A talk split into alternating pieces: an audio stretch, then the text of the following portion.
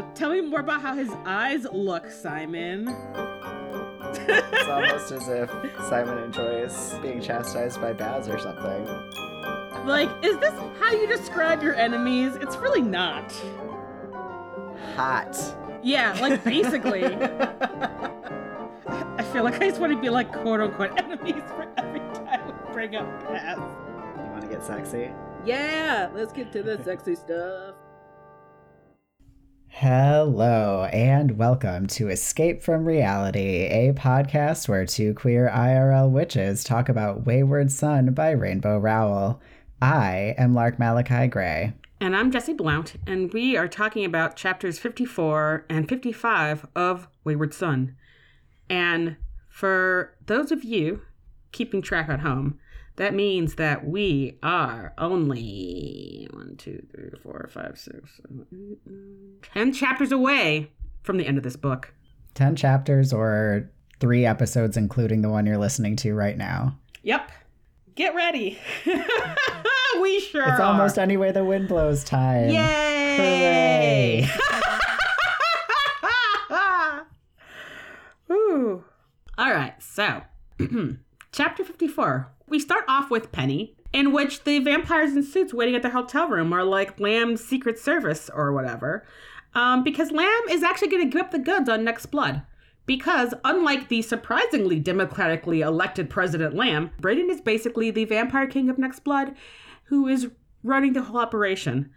They're based out of the West Coast, but have some space in Reno, Nevada that all of the Next Blood leaders were, will be at. So it makes sense for them to take them there because if, if the gang is going to take out all of these Next Blood folks, that would be the place. Plan secured. Lamb leaves, but not before actually seeing Simon and insulting him to Baz. Simon is pissed, naturally, but unfortunately, this is the best plan they got. Baz, trust Lamb, even though he really shouldn't in a weird way, because Lamb has kind of looked out for him. Also, he reflects on how much it sucks to fight with Simon now versus when they were just in school because they're BF, because they're boyfriends. Cry emojis forever. Uh, Simon, understandably, is in a lather about vampires because he is enraged that this hot vampire king has taken has taken to Baz, and it's all very confusing feelings because it's not like Simon was head over heels about the first hot vampire he saw. Ooh, oh wait, Mm-mm. Penny is preparing for this ambush battle while everyone is crammed into a giant SUV with Lamb driving and an entire caravan of vampires following them. Simon is understandably so pissed, and Shepard has fallen asleep? Question mark. Um, Baz is has also been going over spells in his head for this ambush because they've been driving all night through the, through the Nevada desert, which sounds already like a pain in the ass. And Lamb is really not so subtly trying to suggest to Baz that he stay back from the action. Wonder why that is. Um, Simon wonders out loud if, if the next blood succeeded at their magic transfer, and Lamb rightly points out that if they did, they'd be running the world. Unlike the regular mages, we all know, next blood fears nothing. Um, Penny is also still awake for this nighttime drive, and she's still strategizing, even though there's a lot of really unknown factors and dangers. And it also is the fact that only her, Simon, and Baz really care about saving Agatha. It's kind of a shitty situation, and very much unlike their old school day battles, that they're probably not going to win. Chapter 55 Baz.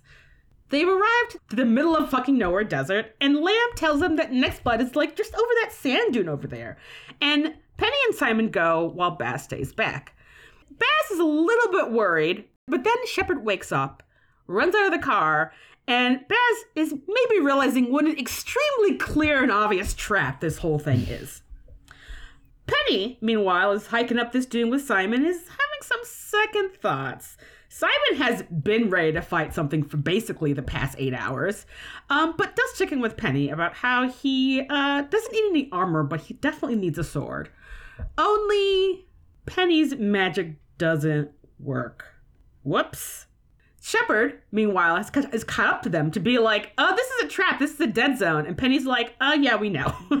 what else are we going to do but keep going? Shepard, feeling kind of bad for getting them into this a very obvious trap, goes with them. Back to Penny. Um, on the other side of the sand dune, Agatha actually is there in between some giant SUVs and what turns out to be some next blood vampire assholes. Um, this is an entirely shit situation, but she has to go through with it. She has to try. Uh, Agatha, meanwhile, is so over her friends being predictable, adrenaline junkie do gooders who think that they're invincible. Baz, meanwhile, is still with Lamb and the rest of the Las Vegas vampires, watches Simon and Penny go over the sand dune, and then hears gunshots. Dun dun dun. Dun dun dun. Oh my gosh. But before we talk all about it, first of all, Molly, thank you so much for leaving us a donation and for the very kind things that you said in your donation note. You're great. Also, thank you everyone who's joined our Patreon recently. You guys are all amazing and we're so thankful to all of you. I don't remember if I've said this on this podcast yet, but our patrons recently replaced my computer so that my computer fan wouldn't be making jet plane noises in the background of all of our recordings, which is a really good thing for audio quality. and it makes your job so much easier, which is always good. Yes.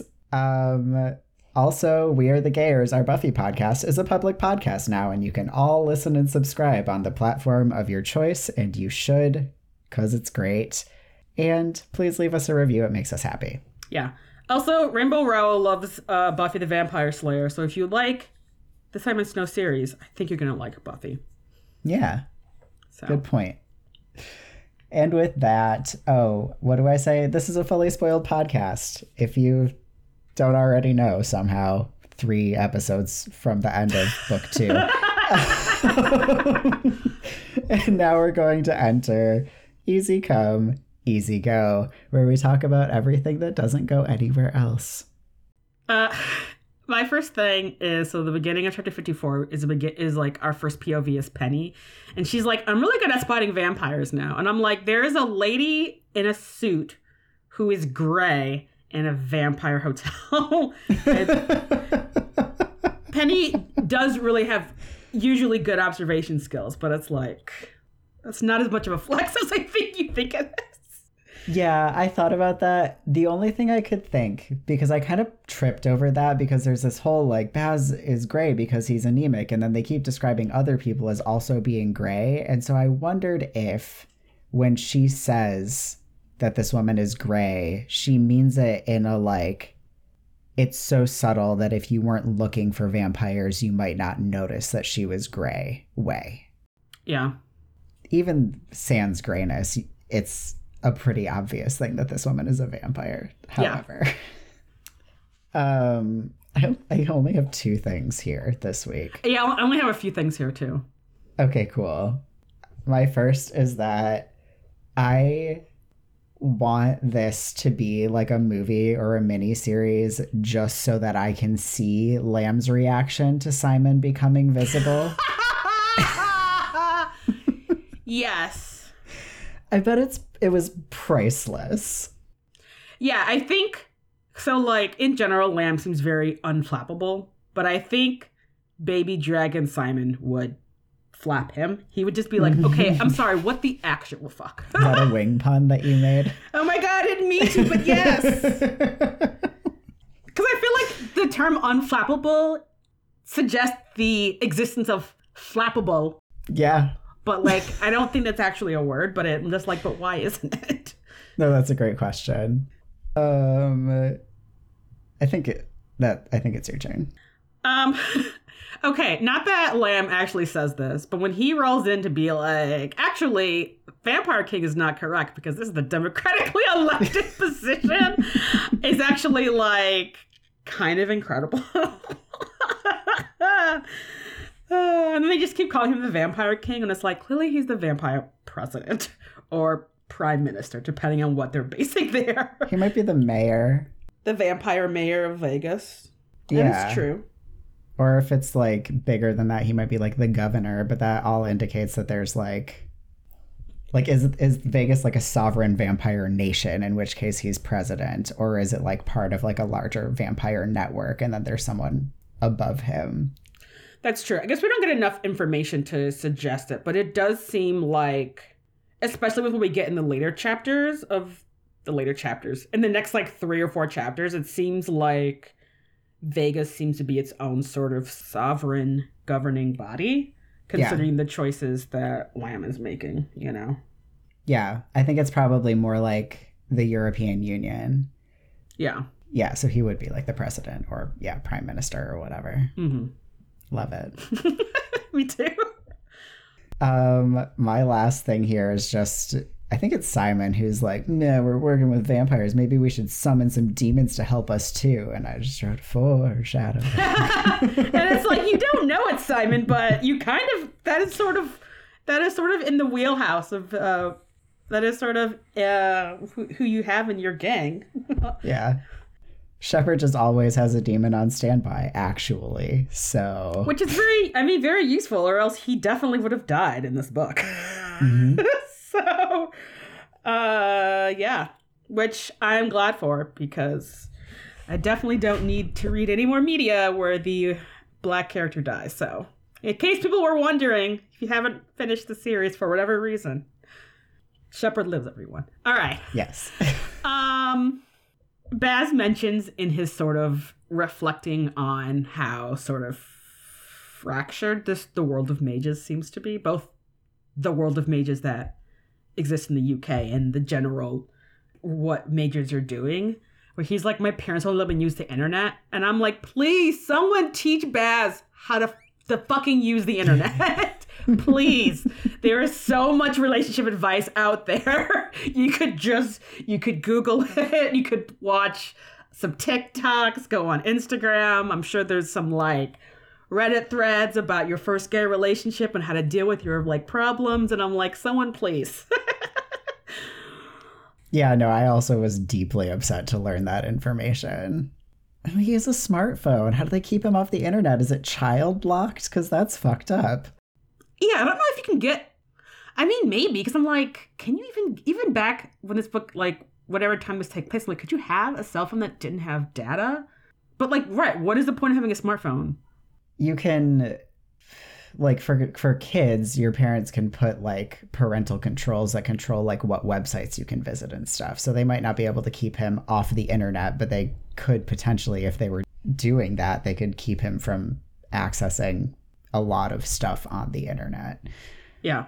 Which is so fucked up to think about. Maybe, she- I mean, Shepard clearly is both very internet literate and also knows where all the forums about the, where all, like, maybe not all the supernatural creatures, all the supernatural people are at, but like, there's got to be some like online vampires that Baz could connect with that aren't lamb. Right. to learn about vampires.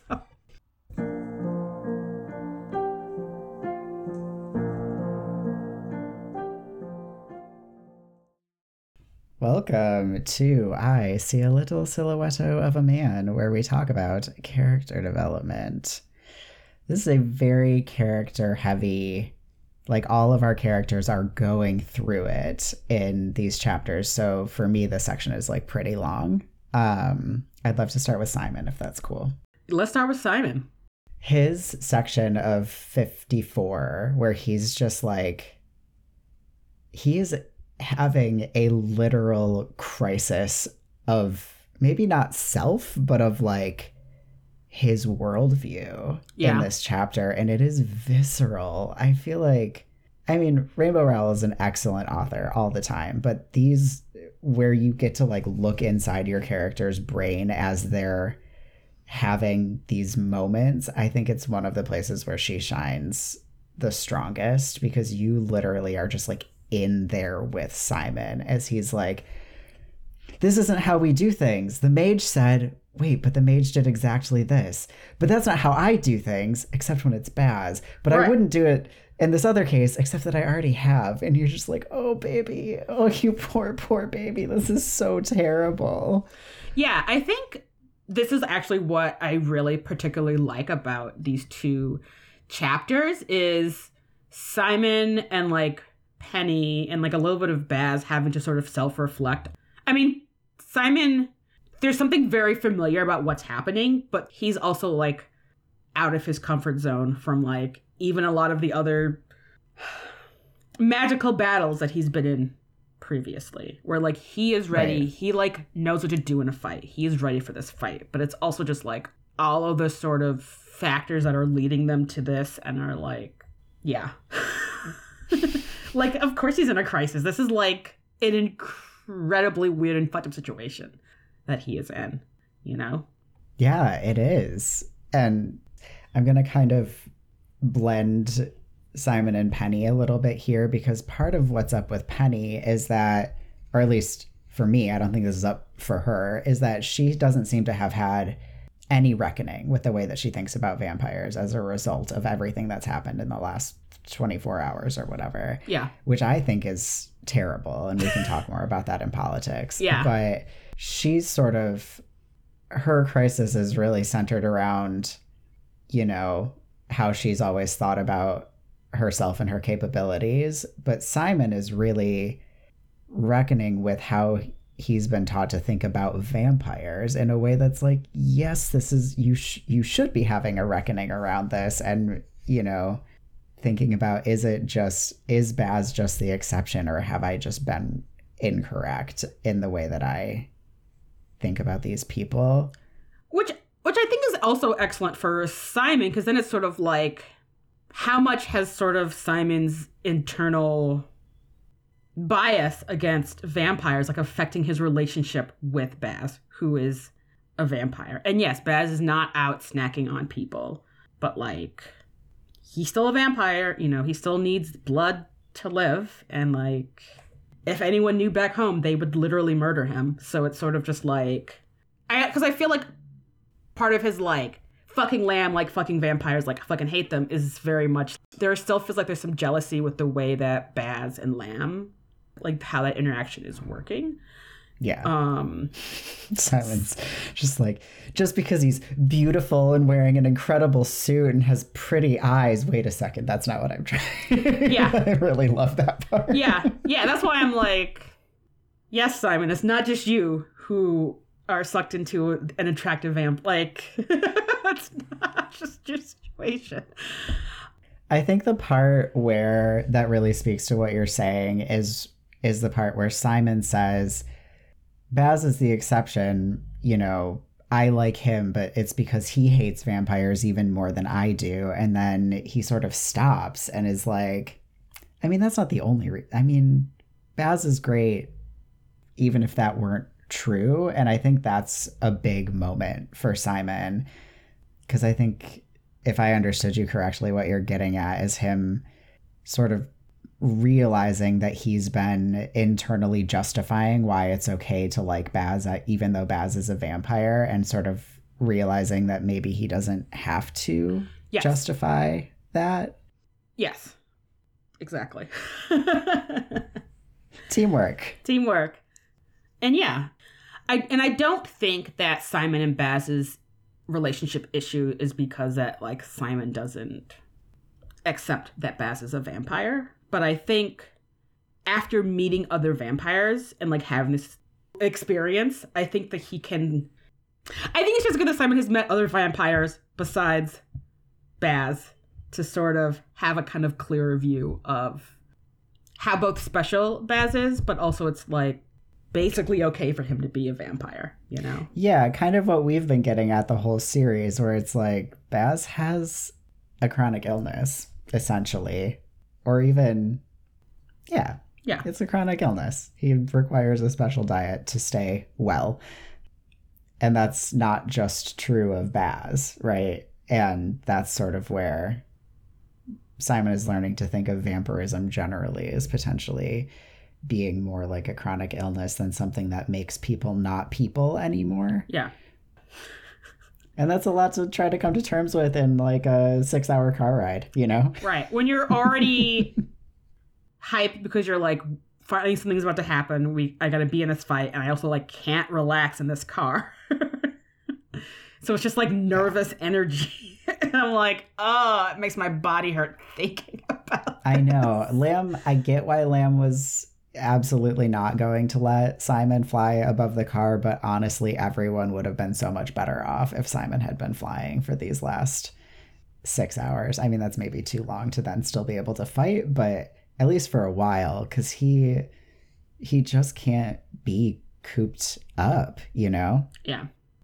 But then someone would have ruined the whole trap. I mean, probably not. He still would have done the exact same thing, which is dive in head first. Yeah, totally. So, but Lamb doesn't know that. So, right. And also, he could have, you know, pulled over and been like, all right, Simon, we're going to be there in 30 minutes. You need to get in the car now because we need to be sneaky, you know? Yeah. But I think as we learn in these chapters, uh, Lamb doesn't care about anyone except for Baz. so, in this car, right. he could give negative fucks about literally anyone else, about literally everyone yeah. else. Um, yeah. You want to talk about Penny? Yeah, Penny's also going through a bit of a crisis, which I particularly love, where she's sort of like, kind of, she's like really reflecting on the fact that this is so much less of a sure thing, like this battle. Like she's really kind of reflecting on how the battle with the humdrum went, where it's like she's like the like the plucky and smart best friend, and like Simon's like the most powerful mage like in the, the country, and as they have main character energy on their side, essentially, you know? Yeah. And now it's like, we're in the middle of the desert. No one knows where the fuck we are. We're with the fucking vampire king of Las Vegas in the like in the middle of the desert, and it's yeah. like, oh shit. And Simon doesn't have his powers. Simon doesn't have his powers, and there are just too many X factors against us to think that we're gonna come out of this just without a like without a scratch kind of thing. Right. And just sort of being like, oh fuck.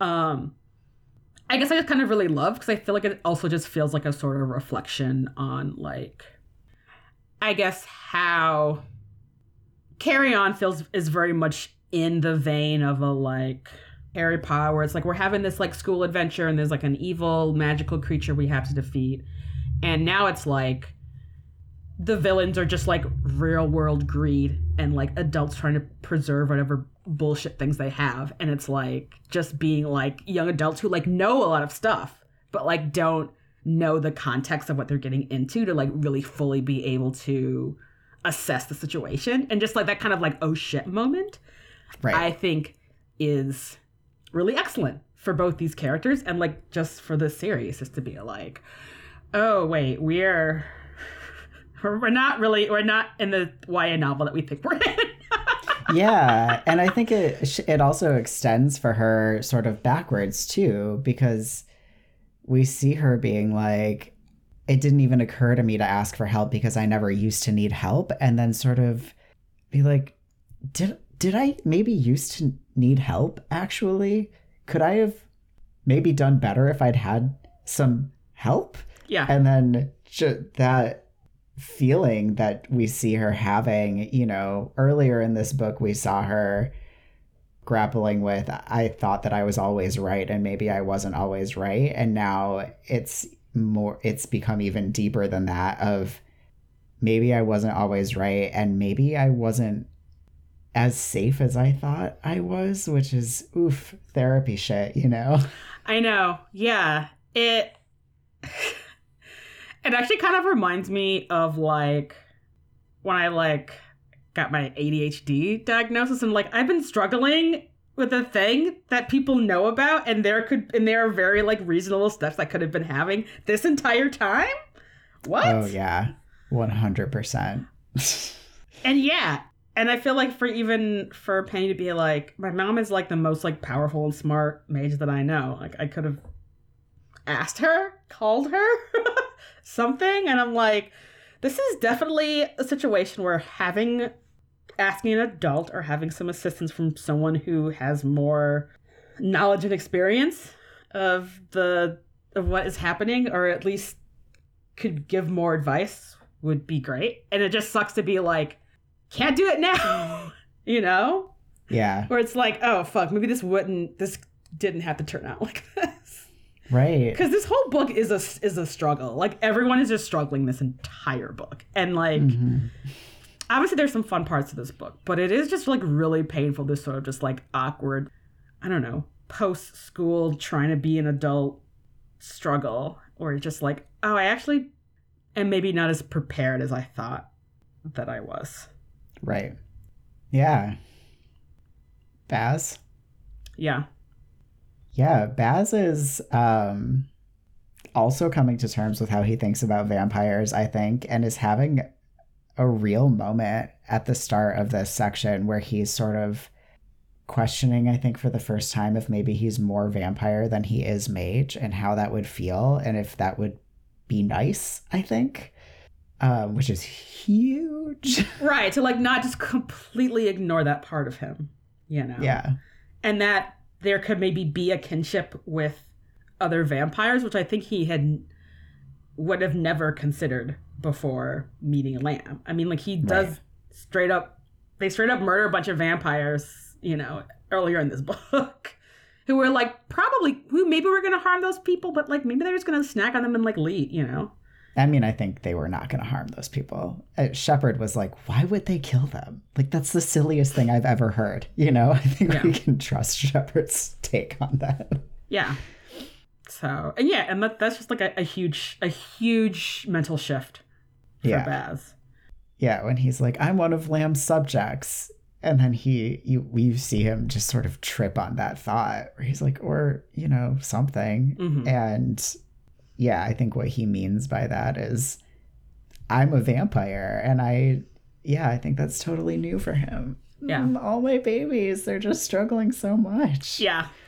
Yeah, this is I mean, these are a rough string of trap chapters. like the climax of this book is pretty painful. Yeah, it really is.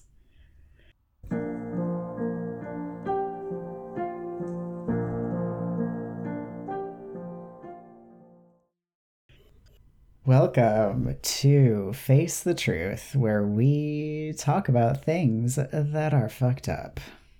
Feel like you should start. Yeah, I would like to circle back to what I was saying about Penny having really seemingly had no shift in the way that she's thinking about vampires at all. Um Oops, I lost myself. Sorry. Um yeah, she just, you know, we see her be like I should burn this hotel down and then you know, once we're done saving Agatha, we should go back and kill every vampire in Las Vegas. And, you know, not only that, but also being shocked about them having a system of government and double agents and stuff. It's just really clear that she was thinking about Baz as an outlier, not only in terms of, you know, being the good vampire, but maybe also in terms of not sentience, sapience, maybe. like being a person. yeah, like, but not in terms of, oh, they're evil, they're demons, but maybe like, oh, they function as demons. They're in the same realm of. That doesn't even make sense because, like, goblins are also people. But would Penny say that and goblins are also have a fucking system of government. She knows that monsters can have systems of government. So I'm like, how were you thinking about vampires previously if you are surprised to learn that they, I don't know, have jobs and stuff? Why? I'm sure that there are goblin double agents too. It, like their mission to kill Simon is seemingly fairly well orchestrated. I mean, So- I mean, I think maybe and I normally don't use this word, but I think that maybe Penny was imagining that the vampires are somehow more primitive in their system of government. It's like, oh, Lamb is the king because he's like the oldest or the strongest or whatever. And not that, no, a bunch of vampires voted for him to be the president and he has to answer to like vampire to a vampire council or a vampire congress you know or whatever Yeah. and, and like he has like a decade or two term limit or some shit like like a very sophisticated government versus a like well he's the oldest kick, kick all of our asses so he's the king you know which No, is that makes sense because with the goblins, it is whoever kills Simon gets to be king, and that's very different from. Yeah. Yeah. Okay. No, that makes sense. So I, yeah, I mean, Penny just has a lot of, I would think, uh, bigoted assumptions about vampires, which the world of mages seems to want to promote anyway, since there's no information about them besides we gotta kill them all. So, Right.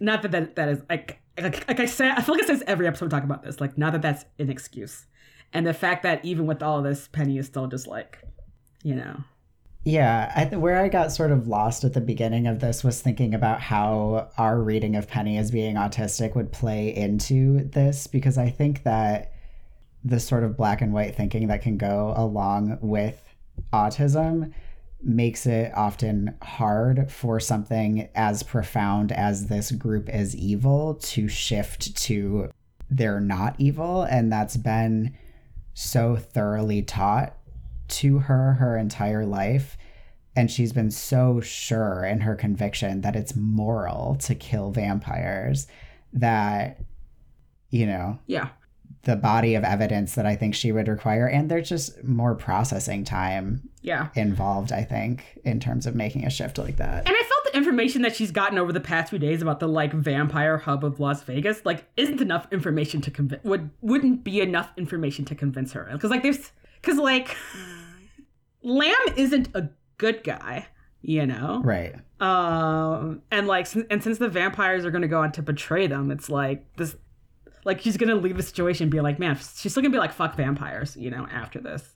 But there's a difference between like fuck those guys and like kill those guys. And I feel like, you know, all I want from Penny is for her to be like, maybe they're not monsters, you know, maybe Yeah. they're people. But even that, I mean, that's a that's that's huge. Yeah. You know? I mean, she doesn't. She doesn't go, that we know of go back to like light Las Vegas on fire. So True. there's that. Like she does not spend all of any way the wind blows trying to be like, we got to go back to America and murder all those vampires. Right. So, you know, I, I don't necessarily think that's progress, but at least it is not high up on her uh, to do list anymore. Right. I can't remember if she has any vampire stuff come up for her in any way the wind blows, but I think that you know Shepard's access to information about what vampires is like, uh, what vampires are like, is going to be helpful for her when she is ready to like process and the reintroduction of Nico into all of their lives is also going to be very helpful. I think Penny will come around. She just needs processing time.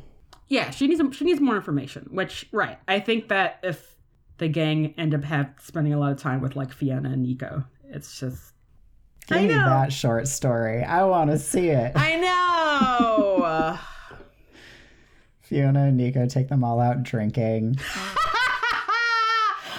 oh my god, I would love to read that. Dreamy. hmm Um, cool. What do you have next? Um, obviously, Lamb is incredibly biased. Like he really only cares about vampires, which makes sense given his whole like, oh, I'm just a humble servant of vampire of the Las Vegas vampires, and it's like, okay, bro, whatever. But his reaction to Simon is so gross, and like, part of me wanted to be like, is this ableist? But like, just him being like oh, your boyfriend is a like disfigured magician. Like, okay, I'm just like fuck you, Leo. I kind of took that as him like overcorrecting for whatever face Penny describes him making when Simon pops back into existence, like trying to uh re unflappable himself by being like, uh, I'm so disdainful. No one saw me wearing that surprised face like a cat, you know, who Yeah. fell off a thing. right, Which doesn't make it acceptable, but right. Are those videos of people putting like cucumbers next to their cats and they like jump three feet in the air, so mean. and then this looks like, oh wait, that's I meant to do that. You know, right. where he's just like, holy god, it's a it's a dragon. Oh wait. yeah. so, yeah, I don't know. Fucking lamb, man. Mhm. Fucking asshole. Um, do you have anything else here? Not that I want to talk about. I only have one more thing, which just felt very womp womp. Uh, 2023, which is uh, Penny says this line uh, that our goodness matters, that our power is rooted in those things and thus unmatched. But what has America done but prove otherwise? And I'm like, ooh, it's a low blow. like, good point. Yep. Yeah, I also I also felt an oof. yeah. Also that line about how Americans wrote their uh what's it called? Theme song. Jesse, what is it called? Anthem. yes, thank you. Our theme song. I mean, theme song Um, is close enough. True. yeah. By by hiding behind a wall and writing what they observed or something like that. I don't know. It's just like that I want to carry that with me because it just makes it sound so fucking cowardly and I feel like that would make people so angry. Like people who really care about it would be so mad if you were like, yeah, it was written by a fucking coward hiding from the war. Yeah, listen, all of the founding fathers were just slave owning, drunk pieces of shit. Like, that dude who wrote the national anthem was just a cowardly piece of shit. Like, this country is built on garbage and the bones of my ancestors. It fucking sucks. So, yep. anyway. this has been a politics section. I mean, this has been face the truth. uh,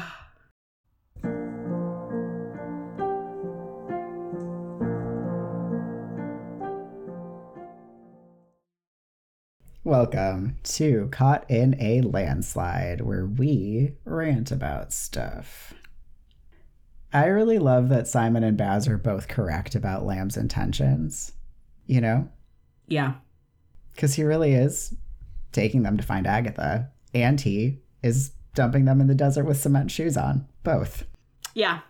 Yeah. The two of them have a very, I mean, you know, it really takes a few people to get a read on someone as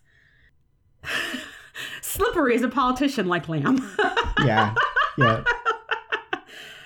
Which I feel like reading Lamb as a like, oh, you're a politician really just does it really just like, oh yeah, I can't totally believe everything that you say. Right. So, um, my first thing is that, I mean, obviously, Lamb's position as vampire president is probably pretty cool. I would never want to be a vampire public servant, though, because for anyone who has watched, say, Parks and Rec, uh, and this scene where they have community meetings, and you're like, this is too ridiculous to be real. No, community meetings are just as terrible as they look on that show. Like, they're worse and there's like it's not satire, which is why I cannot watch Parks and Rec. anyway, I would not want to do that for my undead immortal life. But a vampire double agent sounds fucking badass. Sign me up. You're drinking a lot of kale smoothies with Brayden, but at least at least you could feel like a spy while you do it. I don't know. hmm Listeners, the face I made. I make that face every time I think about kale, but like it was amplified by it being a smoothie. people really just want to make themselves unhappy drinking a thing they think is healthy. And I'm like, you could just not be unhappy and put, I don't know, spinach in a smoothie if you want to have a smoothie with greens in it. I don't know, Yeah. carrot tops and carrots. Like, you don't have to. Yeah, anyway, this is off topic. Taste wise, unobtrusive. Yes. Spinach is really the option, I think. Yeah. Uh, but yeah. I want to talk about how painfully chaotic Simon and Penny's approach to this situation is.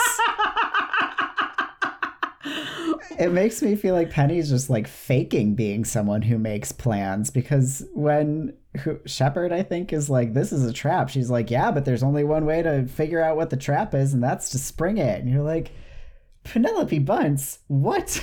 I mean, no. I think this is probably the. I feel like this chaotic approach probably worked really well when it was Penny and Simon versus the humdrums, whatever, XYZ monster of the week kind of thing, you know? Right. Um, but yeah, this is yeah, this is definitely like y'all are in way over your head. But it's like, what else do you do now besides just you know? I mean, go back for Baz at least, you know, Right. bare minimum. Right. Agatha's being like, Abs, do not, do not come down here. And they're like, wonder why Agatha's shaking her head. Better go down there. And you're like, for fuck's sake. Right. She could have at least been like, hey, Baz! Like, you know, waved her, like something to be like, we really could use a third mage for this fight. A second mage. Simon is not a mage anymore. That's true. I mean, Simon only has his his physicality to, to Right. Ah, yeah, that's why I really love Agatha's chatter. She's just like these fucking people don't learn. There is literally nothing that I love more than Agatha being disdainful about our golden trio, you know? Yeah, Agatha hates uh, all of this uh, hero shit so much, which is just so refreshing. I think um, for really any fantasy novel, but it's just really great here. He's just like, "Are you guys kidding me right now?"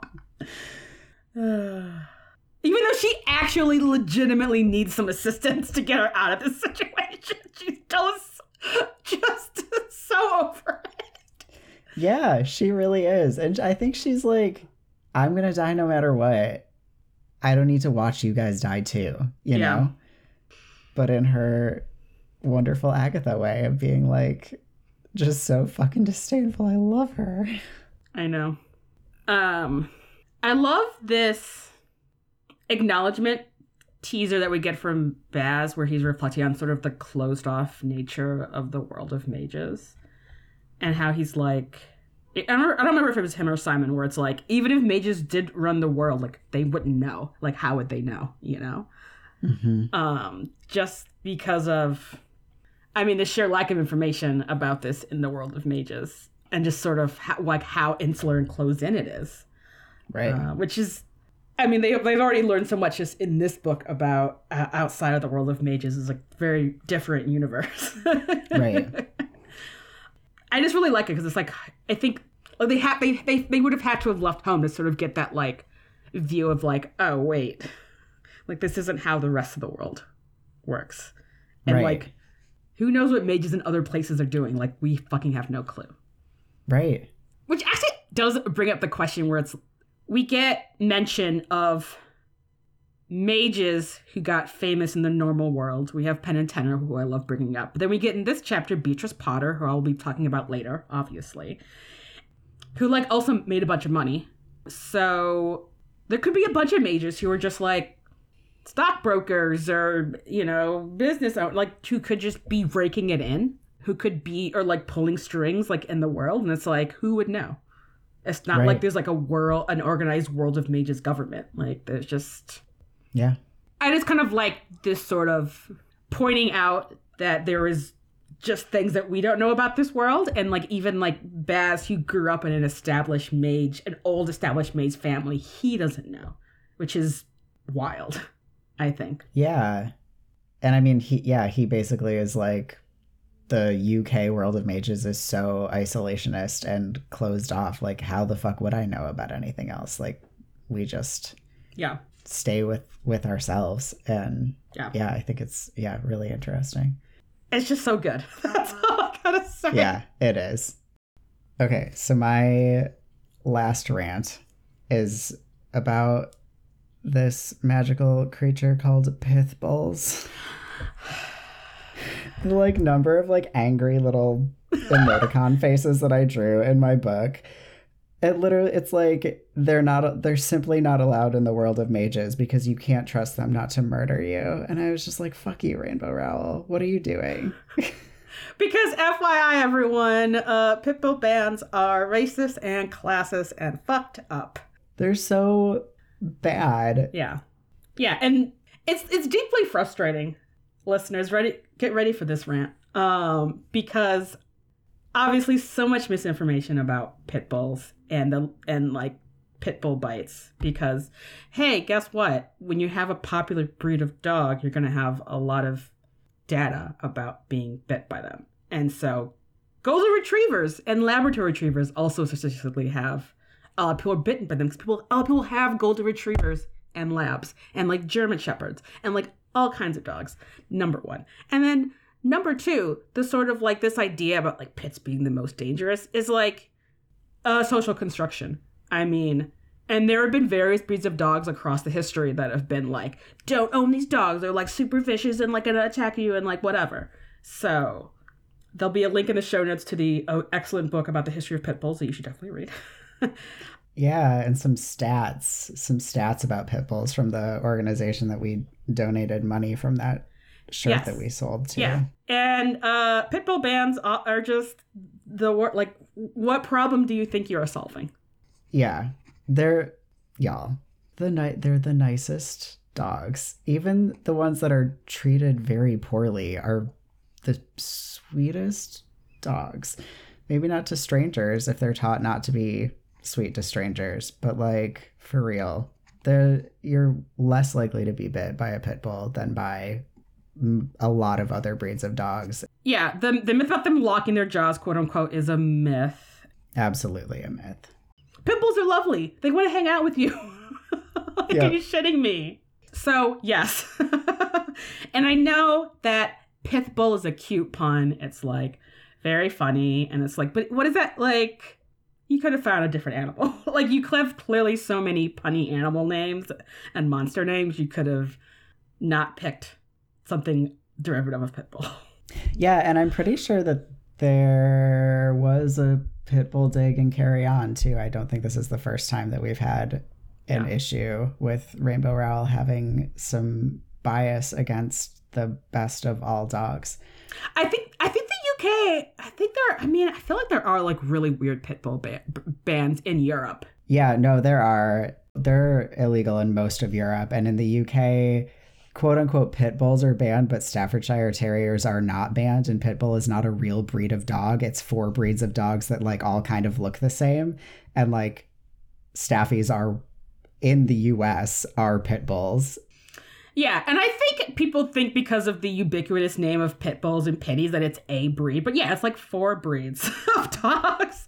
And like a solid 40% of dogs that get classified as pit bulls, if you do genetic tests on them, don't have any of those four breeds of dogs. And it's just like a dog that looks vaguely like a pit bull will get branded as a pit bull. Right. Too. Yeah. It's yeah. And it's like, Right. It's like you mix something with a boxer and it looks like what people think of as like a pitty because it's, it's, a square face and like right. a stout bout, like a stout body or whatever.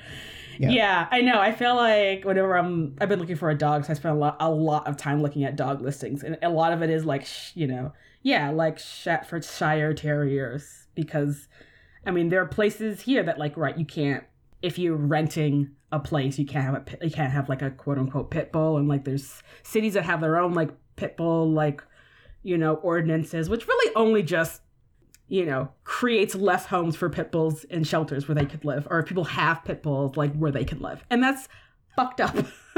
Yeah. Anyway this has been the rantiest rant of all time. Some of it will be on patreon only but not all of it because i am very passionate about this. Yeah i don't even own a pit bull and i'm very passionate about this because i appreciate that the fact that people pick on pit bulls unnecessarily is fucked up and oftentimes racist. So yeah. hashtag hashtag get Simon a pit bull. oh my god.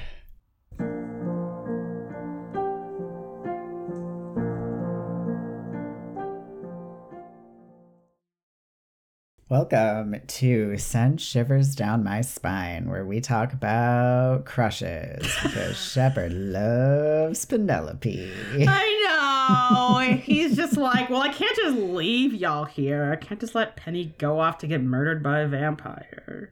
Yeah. When he wakes up from his thrall, it, it's not even like he the amount that he is not concerned about whether Simon is okay is incredible. He's just like Penelope. I have to save Penelope. You're like, you love her. Like he, does he even say anything to Baz? He like stumbles out of the car, like hung over, which is what he compares coming off of a thrall like, and like goes after like is goes after Penny on what is a very hard hike for people who have never hiked a sand dune. Shit's hard as fuck. yep. And I'm just like, yeah, that is That is true love right there. yeah, it's so sweet. I love it so much. I know. Is there anything else? There's here? nothing nothing else No. even approaching sexy happens in this chapter, so in these chapters, so no. All right.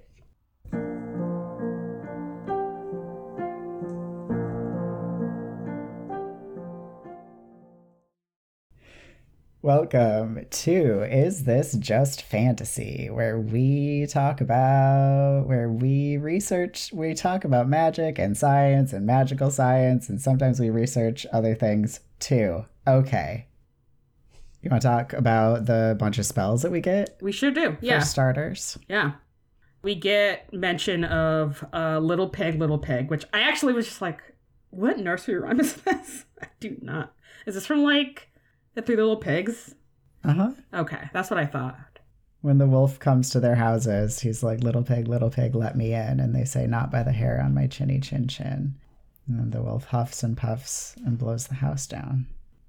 I think, I just thinking now about how that goes. So it's like the first pig's house is made of like straw, and then the second one is made of wood, and then the third one is made of brick. And I was like, Does this only work on wood structures? Assuming they're not going to come across any straw structures. But do you think the spell is like, doesn't work on a brick house? Interesting. I guess. I don't know. It does seem limiting for it to not work on brick. But the other side of that is if it does, is it finicky enough where it's like so many things in America is made out of cement blocks right. and like not actual brick? so it's like they probably could just get into wherever at that point. Right. Uh, we also get now you see it, now you don't, which we correctly sussed out last chapter. um, it's been a long time since I read this book for the first time, so I'm like, did I just subconsciously absorb that, or was it just like, oh, clearly that's an invisibility spell? So whichever. I think the second one, and yes, I also was very proud of you. and then show me the way is just pretty. I felt like straightforward. Yeah, but we also get Steal Yourself as a sword making spell. Incredible. Right. How are mages not going around with swords? I mean, we do see a magical sword at the end of Any Way the Wind Blows, obviously, but I mean, hopefully they're not in situations that require them to have swords very frequently. This is true. Yeah. This gang, though, does. Considering Yes, how many they sure instances that there are in times where it's like, God, you really do need a sword. Yeah, because Penny really has to like search for what would work to make a sword, but like Simon had a sword before. Yeah. So I guess she's never really needed to. yeah. What's next? Um, we get a little detail about Simon's wings, which I don't remember if we've gotten before, that his wings has spikes on it. And I think, and I feel like I point that out because I feel like a lot of illustrations of dragon wings, they often have like little like claws on like the tips. Kind of like if you're looking thinking about bat wings, it'd be like the like the tip of the index finger of a bat wing, like a little like grippy Right. claw. Which isn't what Pass is describing. He's describing that there are spikes involved. Which does sound a very painful to be jabbed with in an already uncomfortable car ride. I assumed that was what he was referring to. So you think this is this is m- more more spikes than just that? I think that there might be spikes on like alongside the edge of his wings, like more than one Hmm, claw. Like they're like spikes. Interesting. Which, I mean, again, the cover arts of the books are not super accurate to what I think Simon's wings would look like. Um, No. So, listeners, if you've seen fan art that involve these little spikes on his wings, please let us know. Yeah, definitely. We learn in this chapter that the humdrum sends something after them called counting sheep that make you go to sleep, and I think that's incredible. I bet they're very cute. But yeah, that's also like. Uh, How do you even fight something that just makes you? as- I assume they just make you pass out, right? I don't know. A five hour energy drink? a lot of coffee? I don't know. Ow. Sorry, I just like jiggled one of my ribs laughing. Um, that was a good joke. It's your turn. All right, my last thing. The maybe most important bit of research I did, not did, but the most important one off line we get in these string of chapters, which is Beatrice Potter, Vampire Slayer. everyone because apparently Beatrice Potter killed all the vampires in Lanchester, is what Lamb disdainfully says. Because, A, yes, that is like, what the fuck. And B, it's going to be a chance to talk about uh, Beatrice Potter, which I'm sure many people know as the author of uh, The Tale of Peter Rabbit, which is probably one of the most popular children's stories in English language. Maybe, I mean, I don't know what his global reach is like, but I grew up in that shit. Yeah. For sure.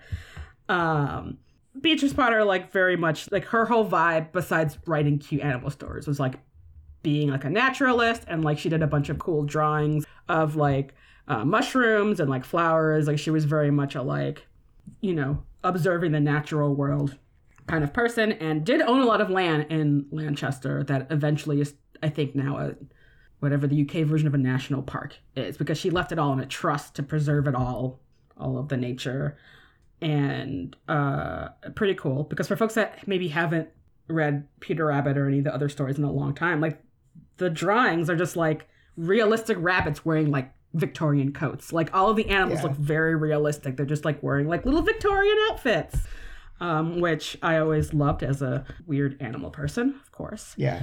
Which makes it also just very funny that like being like, well, she was a mage who like murdered probably eight vampires or whatever. Like, I mean, how many vampires are in this like in this area? Like four, probably. Right. But it's just amusing to think about this genteel Victorian lady in her garden sketching rabbits and butterflies and wildflowers, hunting vampires with her wand. I, I'm sure it was chosen because the juxtaposition is so, so funny, and I, it, yeah, it was a great choice because it's really funny to think about those being the same person. You know? Yeah. it's like finding out that Buffy goes on in life to become a, you know, the author of like sweet children's stories. you know. pretty pretty entertaining. um, we learned that vampires can do a thrall thing. I think Baz previously told us that he was pretty sure that was a myth, but turns out it's not a myth. Yeah, I wonder how you learned that. Because apparently no one noticed it was happening. So, Right. I feel like my media knowledge says that eye contact is involved. And Shepard was in the front seat, which is maybe why no one else got thralled, but Shepard did. Right. so, Well, also because Lamb needed everyone else in fighting shape to be able to, you know, run into the trap. So, yeah, and Shepard's the only one who would know that they were driving into a dead zone. this is also true. Yeah. And I mean, I don't know if like learning thrall would be like, I don't know, using it for good kind of thing, but I don't know. Honestly, if my partner was a vampire and they had a magic power that they could use to make it easier for me to go to sleep, I would count that as a, a huge win. Are easier to like do things. It sounds great. Yeah.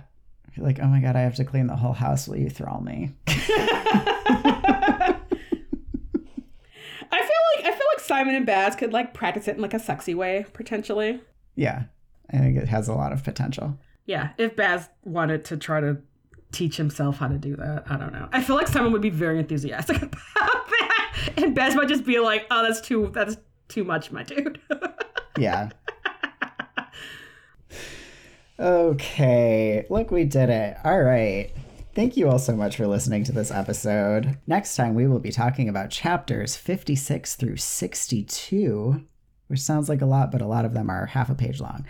Um, check the show notes for all the things, and until next time, Scaramouche.